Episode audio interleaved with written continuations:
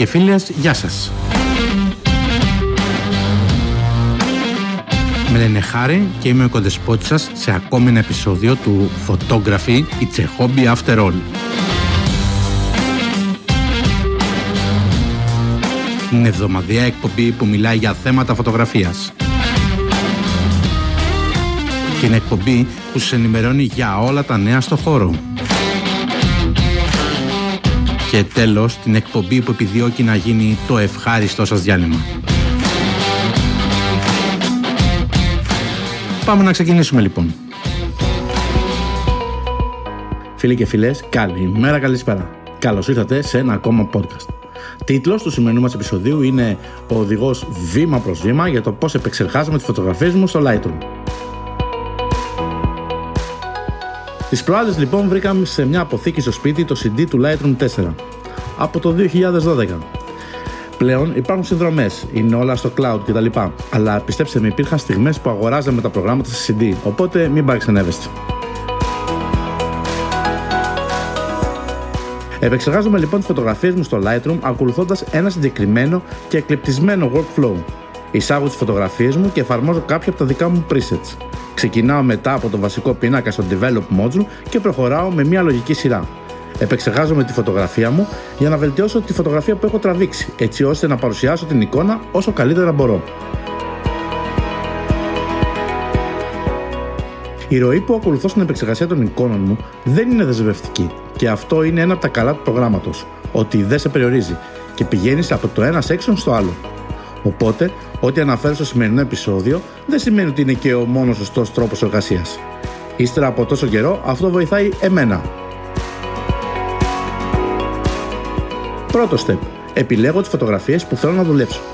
Για το αρχιτεκτονικό μου έργο βγάζω 3 φωτογραφίες όπως σας έχω πει και μετά τις συγχωνεύω μεταξύ τους. Οπότε το δεύτερο step είναι η συγχώνευση HDR. Αυτό δημιουργεί ένα νέο αρχείο RAW πάνω στο οποίο πρόκειται να εργαστώ.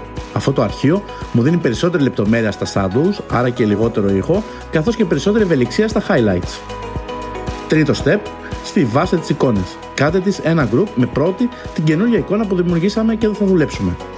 Αφού λοιπόν τακτοποιήσετε το library, πατήστε το γράμμα D στο πληκτρολόγιο και θα μεταβείτε στο Develop Module ή αλλιώς στη μονάδα ανάπτυξης για να επεξεργαστείτε την εικόνα σας.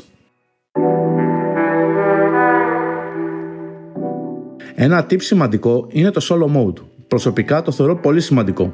Πατώντας με το δεξί κλικ πάνω σε κάποιο tab, π.χ. στο Basic, μετά επιλέγετε το Solo Mode. Τι κάνει? Σε αφήνει να δουλέψεις μόνο με ένα tab ανοιχτό, οπότε δεν γεμίζει η οθόνη σου με πληροφορίες.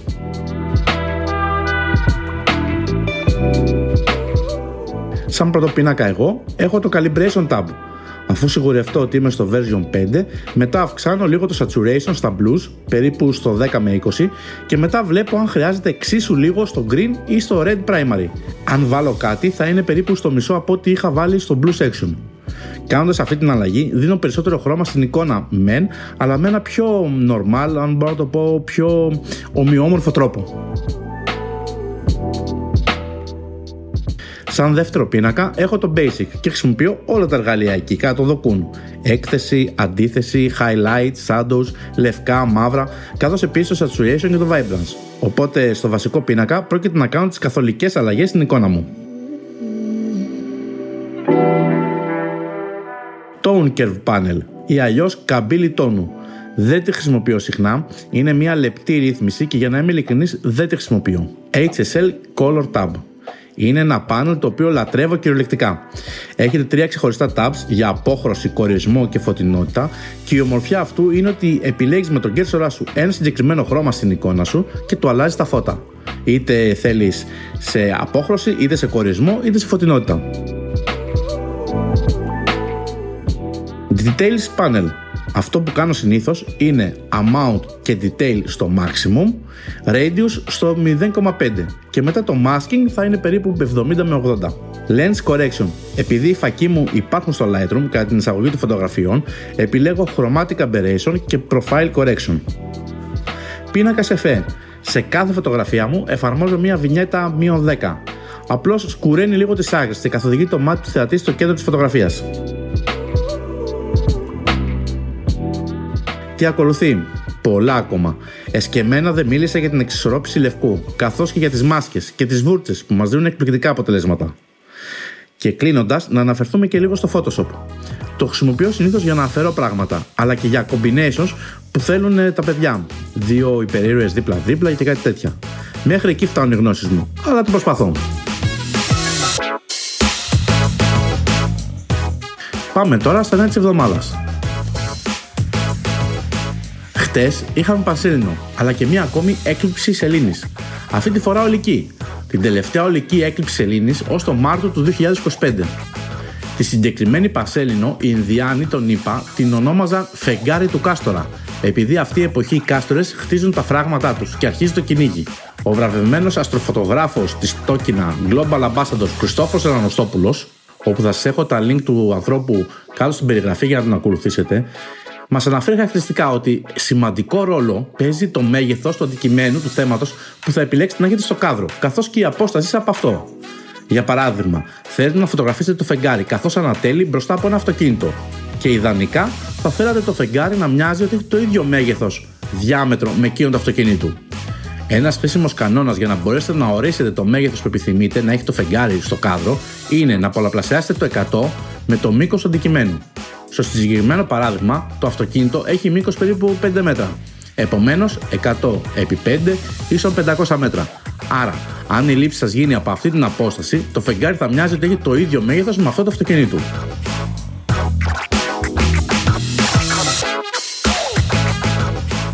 Πληθαίνουν οι θάνατοι ανθρώπων την ώρα που προσπαθούν να βγάλουν μία selfie στην Αυστραλία. Σύμφωνα με ειδικούς, ολοένα και περισσότεροι άνθρωποι στην Αυστραλία πεθαίνουν από ατυχήματα κατά τη λήψη selfie φωτογραφιών. Το τραγικό φαινόμενο θανάτων κατά τη διάρκεια της προσπάθειας να βγει μια selfie φωτογραφία δυστυχώς αυξάνεται αντί να μειώνεται. Σύμφωνα με τη στατιστική υπηρεσία της χώρας, ο αριθμός των ανθρώπων που πέθαναν από τυχαίες πτώσεις των περασμένων χρόνων είναι περίπου 3.800 άτομα, με 20 από αυτούς να αφορούν σημείο που υπάρχει γκρεμός. Αυτός είναι ο μεγαλύτερος αριθμός τυχαίων πτώσεων από γκρεμούς από τότε που ο οργανισμός άρχισε να μετράει τα δεδομένα, το 2012. Οι επιστήμονες φοβούνται ότι τα δεδομένα αυτά αφορούν ατυχήματα κατά τη λήψη selfie φωτογραφιών. Πιστεύετε ότι η άνοδος των selfies είναι πίσω από τη συγκεκριμένη ανωδική τάση θανάτων στην Αυστραλία, όπου ολοένα και περισσότεροι άνθρωποι διακινδυνεύουν τη ζωή τους για να τραβήξουν τολμηρές φωτογραφίες για τα μέσα κοινωνικής δικτύωσης. Σύμφωνα με μία μελέτη, η Αυστραλία κατατάσσεται στην 5η υψηλότερη θέση με 15 θανάτους, με την Ινδία να βρίσκεται στην κορυφή με 100 θανάτους, ενώ η Αμερική είναι δεύτερη με 39 θανάτους. Η Sony ήρθε στη Θεσσαλονίκη. Έγινε ανοιχτή εκδήλωση για τους επαγγελματίες και έγινε η πρώτη παρουσίαση της Sony A7R5. Η εταιρεία Sony και η εταιρεία TAMOS προσκάλεσαν τους επαγγελματίες, φωτογράφους και βιντεολήπτες σε μια εκδήλωση που έγινε στη Θεσσαλονίκη. Κατά τη διάρκεια της εκδήλωσης είχαμε τη δυνατότητα να παρακολουθήσουμε τεχνικές ομιλίες από συγκεκριμένους επαγγελματίες όπως ο κύριος Θοδωρής Μάρκου, Sony Digital Ambassador, ο Νικόλας Μάστορας, επίσης Image Ambassador της Sony, και ο κύριος Γιάννης Μακρής, Awarded Wedding Photographer και Educator. Επιπλέον, για πρώτη φορά είχαμε τη δυνατότητα να δοκιμάσουμε τη μηχανή Sony A7R5 καθώς και την FX30. Άννα Βδοσέμ φωτογράφος όταν συνελήφθη από το προσωπικό αεροπορικής εταιρείας. Ο φωτογράφος έμεινε έκπληκτος αφού συνελήφθη από το προσωπικό της American Airlines επειδή έβγαζε φωτογραφίες μέσα στην καμπίνα. Πιο ειδικά, ο Τζέρεμι Ντάουερ Λίντγκρεν συνελήφθη από συνοδούς την περασμένη Παρασκευή, οι οποίοι απέτησαν να δουν τις φωτογραφίες στο τηλέφωνό του και τον εμπόδισαν να βγει από το αεροπλάνο. Ο φωτογράφος υποστηρίζει ότι το προσωπικό επικαλέστηκε πολιτικές σχετικά με τη μη λήψη φωτογραφιών του προσωπικού χωρίς συγκατάθεση, κάτι που αργότερα αποδείχθηκε αναλυθές. Σύμφωνα με το Yahoo News, ο Ρος Φέινστεν, επαγγελματίας που στο παρελθόν εργαζόταν στο American Airlines, δήλωσε: «Δεν μπορώ να σας πω πόσες φορές όταν ήμουν στην American Airlines επικοινωνήσαμε με τα πληρώματα και με τους περιφερειακούς αερομεταφορείς επίσης σχετικά με το γεγονός ότι οι επιβάτες επιτρέπεται να βιντεοσκοπούν. Ενημερώσαμε ακόμα και το περιεχόμενο του περιοδικού American Way». Ο φωτογράφος δήλωσε αργότερα στη σελίδα του στο Twitter ότι η American Airlines τηλεφώνησε για να μιλήσει για το περιστατικό και του ζήτησε συγγνώμη. Παραδέχτηκαν ότι η αεροπορία δεν μπορεί να αγγίξει το τηλέφωνό του.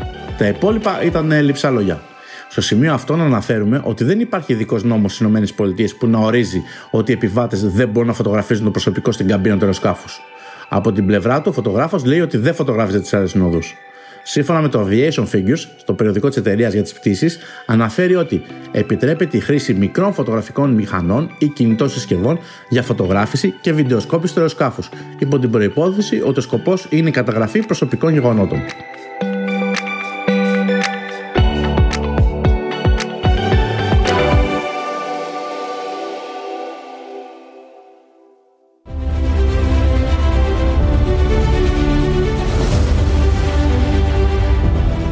Φίλοι και φίλες, άλλο ένα podcast της σειράς Φωτόγραφη η Τσεχόμπι Αφτερόλ έφτασε στο τέλος του.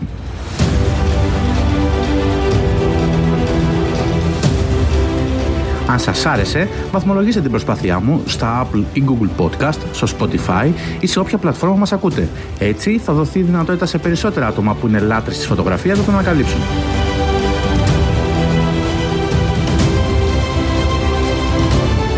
Για τυχόν λάθη, παραλήψεις ή έστω για ιδέες που τυχόν έχετε, μπορείτε να επικοινωνήσετε μαζί μου μέσω μηνύματος στα social media, Facebook, Messenger, Instagram, ψάχνοντας το προφίλ μου Φωτοκιάκοτος.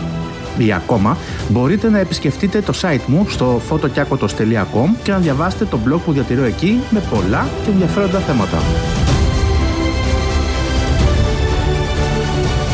Ως την επόμενη εβδομάδα...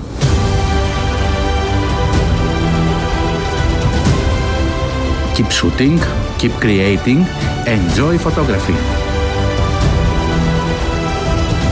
Γεια σας.